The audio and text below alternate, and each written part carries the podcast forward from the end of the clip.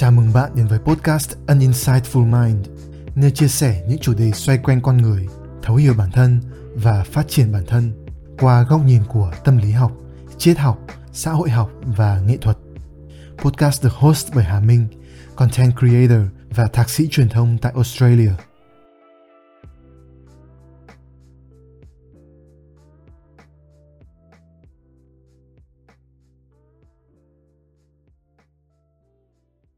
Xin chào tất cả mọi người, chào mừng mọi người đã quay trở lại với podcast channel của mình. Đầu tiên mình muốn dành lời cảm ơn cho những followers của mình, cả cũ lẫn mới, đã theo dõi và support mình trên cái hành trình này. Ngày hôm nay thì mình sẽ chia sẻ một cái nội dung mà mình đã từng thực hiện và đăng tải trên kênh YouTube của mình vào tháng sáu năm hai không hai mốt. Đó là nội dung về việc làm sao để chúng ta có thể bước ra khỏi vùng an toàn như thể là một người hùng trong truyền thuyết. Cụ thể hơn thì mình sẽ nói tới cái quá trình chúng ta trưởng thành và khai phá những tiềm năng mà chúng ta có. Đây là một chủ đề về phát triển bản thân, và nếu như cái chủ đề này đã quá quen thuộc ấy thì đừng lo, bởi vì là mình sẽ cho bạn một cái góc nhìn mới, một góc nhìn của riêng mình. Mình sẽ không tiếp cận những nội dung này theo những cách truyền thống như là của những cái diễn giả self-help. Thay vào đó thì mình sẽ kết hợp những cái kiến thức mà mình có về nghệ thuật kể chuyện trong những cái câu chuyện thần thoại và cái mối liên hệ của nó với những triết lý trong trường phái tâm lý học phân tích của Carl Jung, đồng thời đan xen một vài những suy nghĩ và trải nghiệm của cá nhân mình trong cuộc sống. Sự liên hệ này sẽ dẫn đến một cái khái niệm mà mình đảm bảo là sẽ rất thú vị, đó là The Hero's Journey, hay hành trình của người hùng. Cái khái niệm này là gì và nó tượng trưng cho điều gì thì mình sẽ giải thích nó rõ hơn trong phần nội dung. Mục tiêu mà mình muốn hướng đến trong tập podcast này là để cho mọi người thấy cái lý do vì sao mà mình lại cho rằng là chúng ta cần phải bước ra khỏi vùng an toàn, cần phải trưởng thành hơn, và ý nghĩa sâu xa của việc đó trong cuộc đời của mỗi cá nhân. Nhiều người ấy, khi mà họ nhìn thấy mình trong những video được đăng tải trên YouTube thì thường sẽ có cảm nhận rằng mình là một người hướng ngoại. Mình có vẻ là tự tin, thoải mái, nói chuyện lưu loát. Tuy nhiên thì đằng sau chiếc camera, cái tính cách của mình lại hoàn toàn trái ngược. Nếu như có hai kiểu người hướng nội là người hướng nội hướng nội và người hướng nội hướng ngoại thì mình chắc chắn sẽ thuộc cái kiểu là hướng nội hướng nội. Trong số các cái thang đo tính cách mà mình đã từng thực hiện thì mình thường có cái kết quả rơi vào khoảng bảy mươi lăm đến tám mươi phần trăm là hướng nội. Mình có đủ combo những đặc điểm của một người hướng nội điển hình, đó là ngại giao tiếp, thích ở một mình, không hòa đồng cho lắm và cũng không có nhiều bạn bè. Nói gì thì nói, mình không thể phủ nhận được một cái thực tế, đó là những người hướng nội thường sẽ gặp nhiều thiệt thòi hơn trong việc phát triển sự nghiệp và xây dựng các mối quan hệ xã hội, bởi vì là họ sẽ thường có cái xu hướng là thu mình lại ở trong một cái vùng an toàn, chứ không quá nhiệt huyết trong cái việc lao ra ngoài, mở rộng, khám phá và tìm kiếm cơ hội như là những người hướng ngoại. Do đó mà mình cũng đặc biệt không muốn để cho cái nhãn mác người hướng nội nó đóng khung con người mình, giới hạn khả năng của mình và quyết định cái cách mà mình sống. Kể từ khi mà mình bắt đầu làm nội dung và đăng tải lên mạng cho đến nay đã được khoảng bốn tháng. Cái khoảng thời gian này chưa được gọi là dài, nhưng mà trong vòng bốn tháng đấy thì mình hầu như phải học cách đối mặt với những cái thiếu sót của mình gần như là mỗi ngày. Mình phải dần làm quen với những cái việc hoàn toàn nằm ngoài cái vùng an toàn của mình. Đầu tiên là nói trước camera, sau đấy là phải đăng tải cái mặt mình lên mạng để cho mọi người đánh giá, và cái cảm giác cực kỳ không thoải mái của cái việc phải pê rờ bản thân trên các cái trang mạng xã hội. Mình là một đứa khá là nhạy cảm với cái chứng lo âu xã hội, cho nên là mỗi khi phải nhấn nút đăng một thứ gì đó lên mạng, gần như là một lần mình phải vượt qua một cái rào cản về tâm lý. Lắm lúc mình cũng không hiểu tại sao là mình lại chọn cái cách tra tấn bản thân như thế. Thế nhưng mà đồng thời thì mình cũng là một cái đứa khá là đam mê cái việc phát triển bản thân. Mình luôn tin rằng cái sự phát triển, sự trưởng thành là một trong những thứ động lực to lớn nhất đằng sau cái lý tưởng sống của mỗi người. Do đó mà mình cũng luôn cố gắng để thoát ra khỏi cái vỏ ốc của mình, bước ra khỏi cái vùng an toàn, mặc cho việc là cái vùng an toàn đấy nó mang lại cảm giác dễ chịu đến như thế nào, bởi vì đó là cái cách duy nhất để mình có thể trưởng thành hơn và trở thành một cái phiên bản Hà Minh hoàn thiện hơn. Mình rất thích cái cách mà triết gia người Đức Friedrich Nietzsche gọi đó là self-overcoming, hay là tự vượt qua chính mình. Vậy nên mà những cái khó khăn đấy mặc dù nó khá là tàn nhẫn, nhưng đồng thời nó lại cũng khá là thỏa mãn, bởi vì nó là những cái trải nghiệm kích thích cho cái sự phát triển. Qua một thời gian tự làm nội dung thì mình đã cải thiện được rất là nhiều những cái kỹ năng và kiến thức chuyên môn, đồng thời cũng cảm thấy bớt lo lắng hơn nhiều khi phải chia sẻ những nội dung của mình lên mạng. Đến giờ phút này thì mình đã có thể tự tin nói là mình đã bước ra được khỏi cái vùng an toàn lúc trước của mình, và trưởng thành hơn một chút so với cái lúc chưa bắt đầu. Thế xong rồi mình lại nhận ra là mình vẫn đang ở trong một cái vùng an toàn khác. Để mình giải thích rõ hơn, cái khái niệm vùng an toàn thì có lẽ là hầu như ai cũng đều đã biết nó rồi đúng không? Xã hội của chúng ta ngày nay đã nói rất là nhiều về nó và phần nào làm cho chúng ta cảm thấy đôi chút áp lực và mệt mỏi. Thế nhưng đối với mình, trong cái thế giới quan của mình thì nó lại có liên hệ mật thiết với một cái khái niệm khác cũng vô cùng thú vị, đó là cấu trúc của những câu chuyện. Mình đã từng có thời gian làm biên kịch cho một công ty truyền thông và ở cái vai trò của một người làm nội dung thì mình đã phải viết rất là nhiều kịch bản phim, sáng tác rất là nhiều ý tưởng. Do đó mà mình cũng đã phải nghiên cứu khá là nhiều sách và tài liệu về những cái khái niệm này. Làm sao để có thể viết ra những câu chuyện vừa phải hay và vừa phải mang những cái thông điệp ý nghĩa. Và trong cái quá trình nghiên cứu này thì mình học ra được một cái điều là hầu hết những tiểu thuyết mà bạn từng đọc, những bộ phim mà bạn từng xem, tức là những cái câu chuyện mà thường có cái kết có hậu dành cho nhân vật chính ấy, nó đều được dựa trên một cái cấu trúc quen thuộc. Ngày nay thì những nhà làm phim Hollywood thường hay gọi nó là cấu trúc ba hồi hay là three-act structure. Thế nhưng thực chất nó bắt nguồn từ sâu xa hơn như thế. Cái cấu trúc này không phải là một thứ gì đó mới được con người hiện đại sáng tạo ra, mà nó có nguồn gốc từ rất rất rất xa xưa, thậm chí từ cả chục ngàn năm trở về trước rồi. Từ trước cả khi con người phát minh ra chữ viết để có thể ghi chép lại lịch sử, mà chỉ có thể lưu truyền qua những câu chuyện truyền miệng.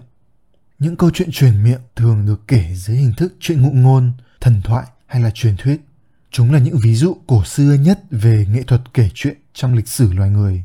Do đó mà ẩn sâu bên trong những câu chuyện truyền miệng ấy là ẩn chứa rất nhiều tri thức về nền văn minh con người từ những cái ngày đầu sơ khai, và là những biểu hiện chân thực nhất của tâm trí loài người từ thời nguyên thủy. Sử gia nổi tiếng Yuval Noah Harari có lời nhận xét: "Humans think in stories, not in facts, not in statistics." Có nghĩa là con người tư duy bằng những câu chuyện. Thật sự là như vậy. Đó là cái cách mà tâm trí chúng ta vận hành, giao tiếp và tạo ra kết nối với những cá thể người khác. Đó cũng là lý do mà những nhà tâm lý học đời đầu, đặc biệt là với trường phái phân tâm học như là Sigmund Freud và Carl Jung, họ đã nghiên cứu rất nhiều về những câu chuyện thần thoại và dựa vào đó để có thể hiểu được sâu hơn về bản chất thật sự về tâm trí của con người. Phức cảm Oedipus nổi tiếng trong học thuyết của Freud được đặt tên dựa trên nhân vật vua Oedipus của vở kịch cùng tên nổi tiếng thời Hy Lạp cổ đại. Và trong lịch sử, thời thập niên bốn mươi, thì ở Mỹ có một vị mythologist hay còn gọi là thần thoại học tên là Joseph Campbell đã dành ra cả sự nghiệp để nghiên cứu chuyên sâu về những câu chuyện truyền thuyết, thần thoại, tôn giáo từ nhiều nền văn hóa khác nhau. Ông nhận ra những đặc điểm tương đồng trong những câu chuyện ấy và đúc kết chúng về chung một cái pattern, tức là một cái mẫu số chung cho hầu hết những câu chuyện đấy.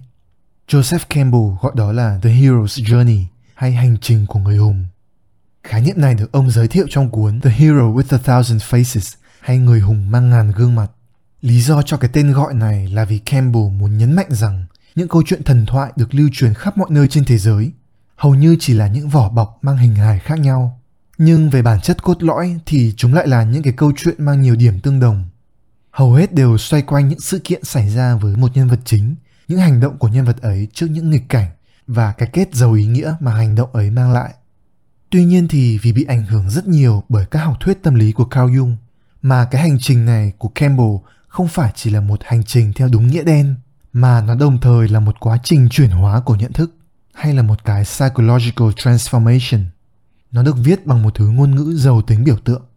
Cái hành trình này nó tượng trưng cho sự trưởng thành của một con người, vượt lên trên những giới hạn của bản thân khi phải đối diện với những thử thách của cuộc sống. Và cũng chính nhờ cái quá trình đó đòi hỏi sự nỗ lực, sự dũng cảm và sự thành thật mà cái người nhân vật chính sẽ được biểu tượng hóa thành một người hùng.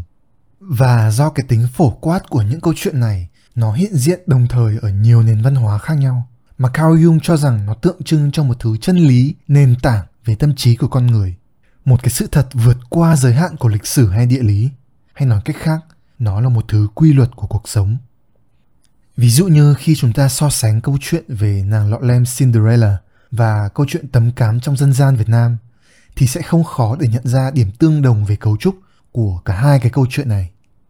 Vậy thì chắc hẳn nói đến đây mọi người sẽ cảm thấy tò mò về cái quy luật của cuộc sống mà mình vừa mới nói tới, tức là cái hành trình của người hùng dựa trên khám phá của Carl Jung và Joseph Campbell. Cái hành trình này được cấu tạo như thế nào?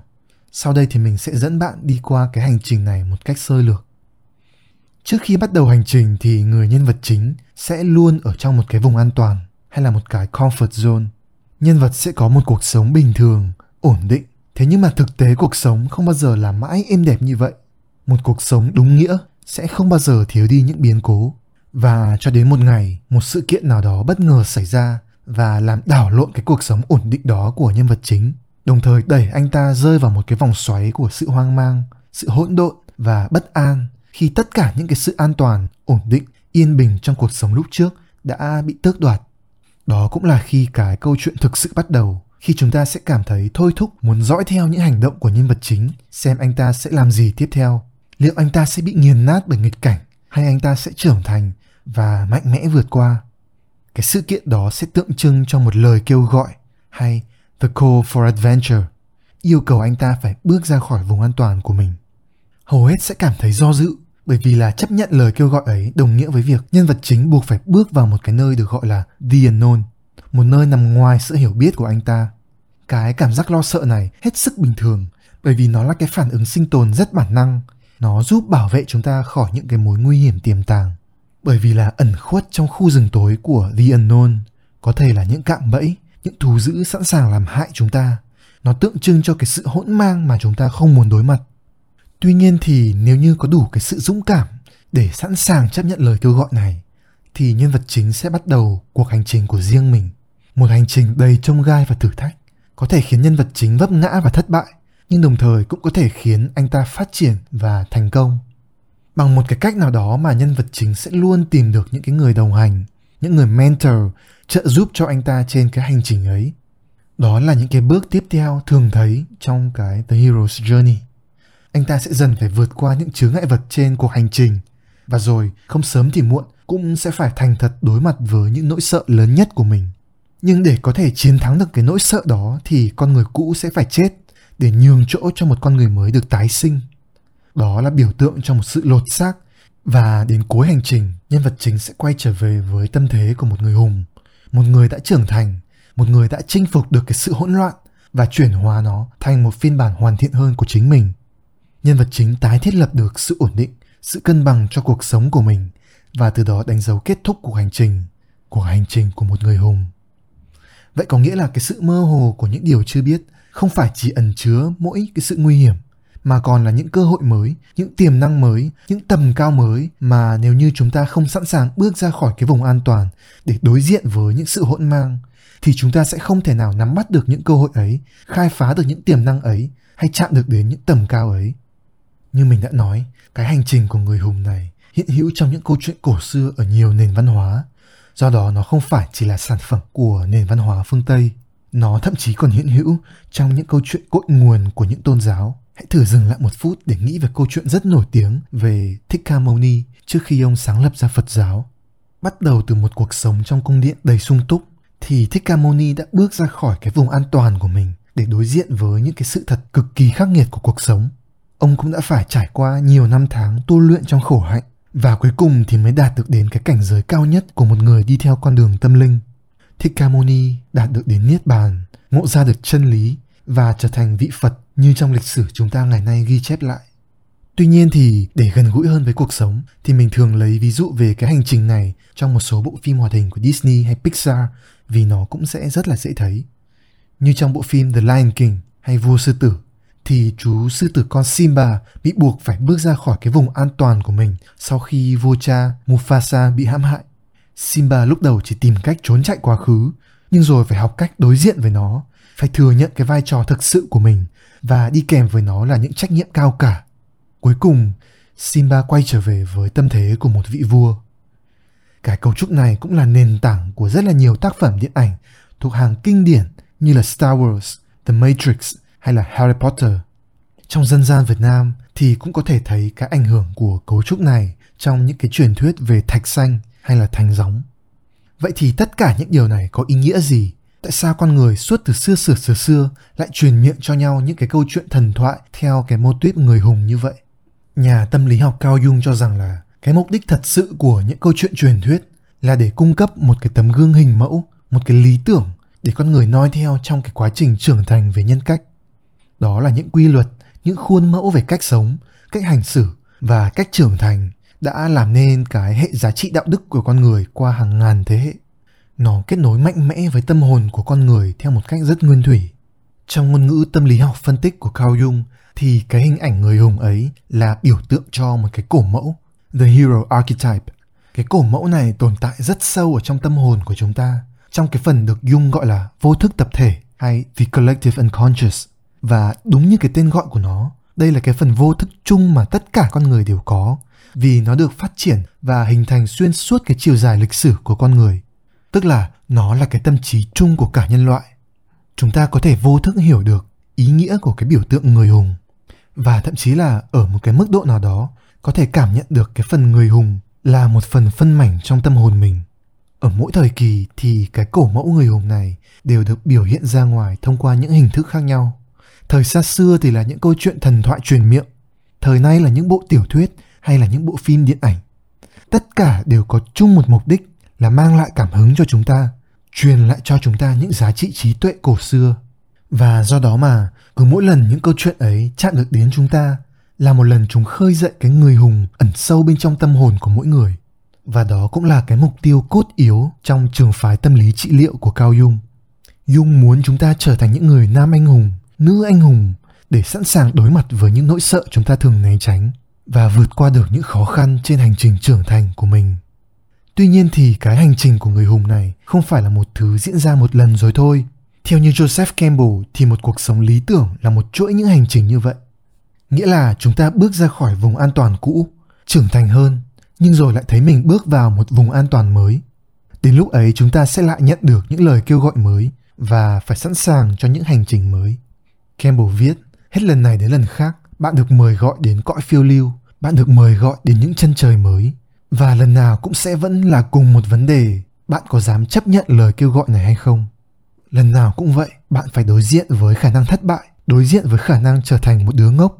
Nhưng đồng thời, đó cũng là khả năng để bạn trưởng thành, khả năng để trở thành một người hùng nếu như chúng ta cẩn trọng và khôn ngoan với những sự lựa chọn của mình. Do đó, cái cổ mẫu người hùng không phải là một tước hiệu cố định mà chúng ta được ban tặng, mà đó là một sự vận động, một sự chuyển hóa, được biểu hiện thông qua một quá trình liên tục trưởng thành, thông qua những hành động và sự lựa chọn của chúng ta trong cuộc sống. Và đây cũng là một cái vấn đề mà mình đang gặp phải. Như mình có nói, thì sau một khoảng thời gian làm nội dung, mình đã bước ra khỏi cái vùng an toàn cũ của mình, chỉ để tự thấy mình bước vào một vùng an toàn mới. Mình nhận thấy là mình vẫn đang tự khoác lên mình một cái áo giáp vô hình.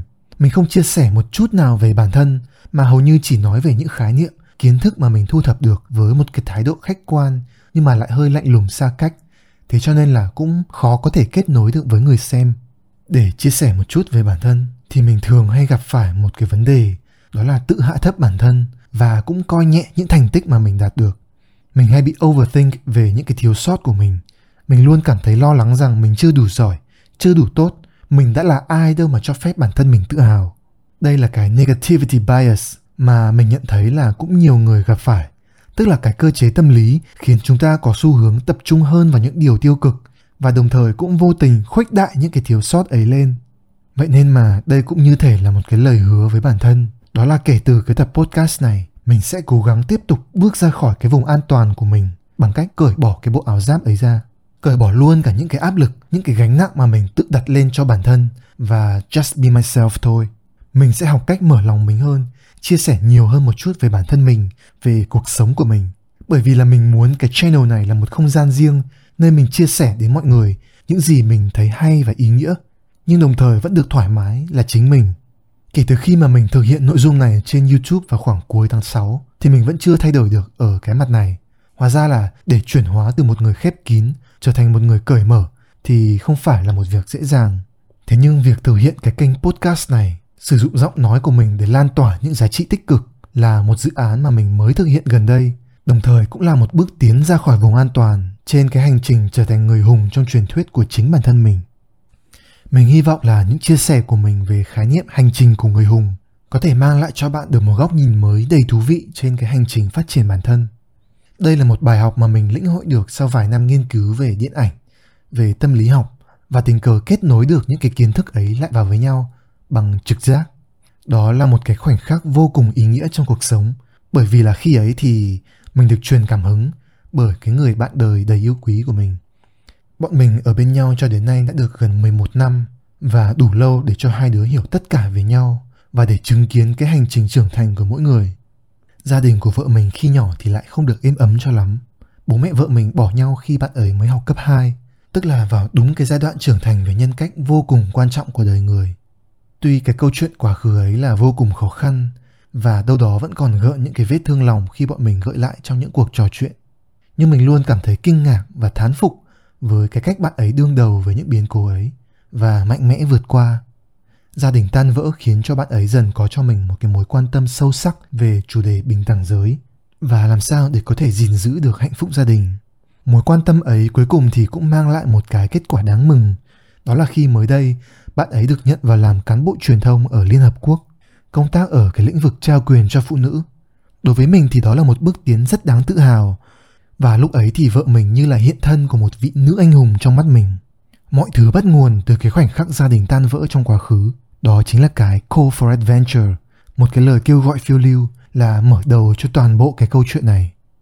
Và khi mình móc nối được điểm kết thúc với điểm bắt đầu thì mình mới nhận ra sự thật về cái hành trình của người hùng. Đó không chỉ là cấu trúc câu chuyện, không phải chỉ là công cụ dành cho các nhà văn hay là các nhà biên kịch, mà đó còn là một tấm bản đồ chỉ dẫn cho chúng ta cách sống. Còn đối với mình, mình đã từng tự đặt ra câu hỏi cho bản thân là tại sao mình lại quan tâm tìm hiểu về tâm lý học.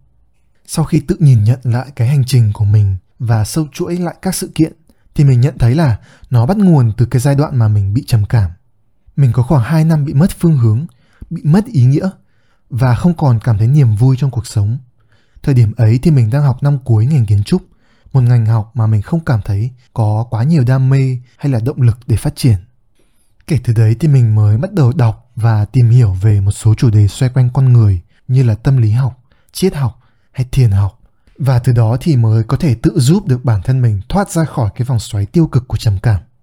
Bởi vì là nếu như không có gốc rễ vững chắc từ cái đời sống tinh thần bên trong thì cuộc sống bên ngoài không thể nào đâm hoa kết trái được.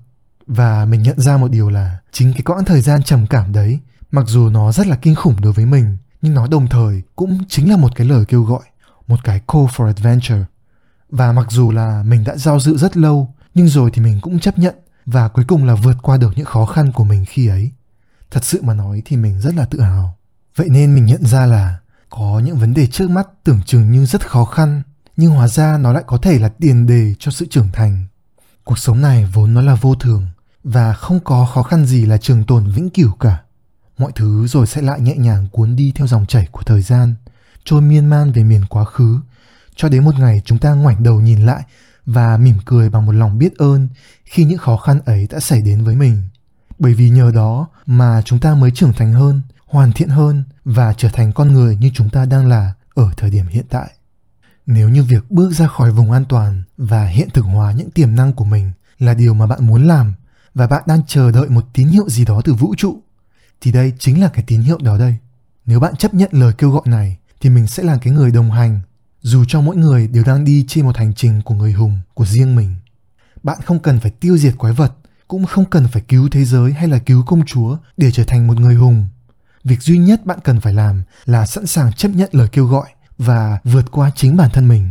Khi ấy thì người hùng bên trong tâm hồn bạn sẽ được khơi dậy. Và cuối cùng thì rất cảm ơn mọi người đã nghe đến cuối cái tập podcast lần này. Đối với bản thân mình thì đây là phần nội dung mà mình rất yêu thích và đồng thời cũng đã đầu tư rất là nhiều tâm huyết. Mình hy vọng rằng nó có thể truyền được một chút cảm hứng đến cho mọi người. Nếu như thấy tập podcast lần này hữu ích thì đừng quên follow cái channel của mình để cập nhật những nội dung mới. Mình cũng có một kênh YouTube chia sẻ những nội dung tương tự. Bạn chỉ cần lên YouTube và gõ vào thanh search là Hà Minh thì sẽ hiện ra kênh của mình ngay trên đầu. Mình rất hy vọng sẽ nhận lại được cái sự ủng hộ của mọi người để có thể tiếp tục duy trì việc thực hiện những nội dung ý nghĩa. Một lần nữa thì mình rất cảm ơn mọi người đã dành thời gian lắng nghe mình chia sẻ và hẹn gặp lại mọi người trong những tập podcast lần sau.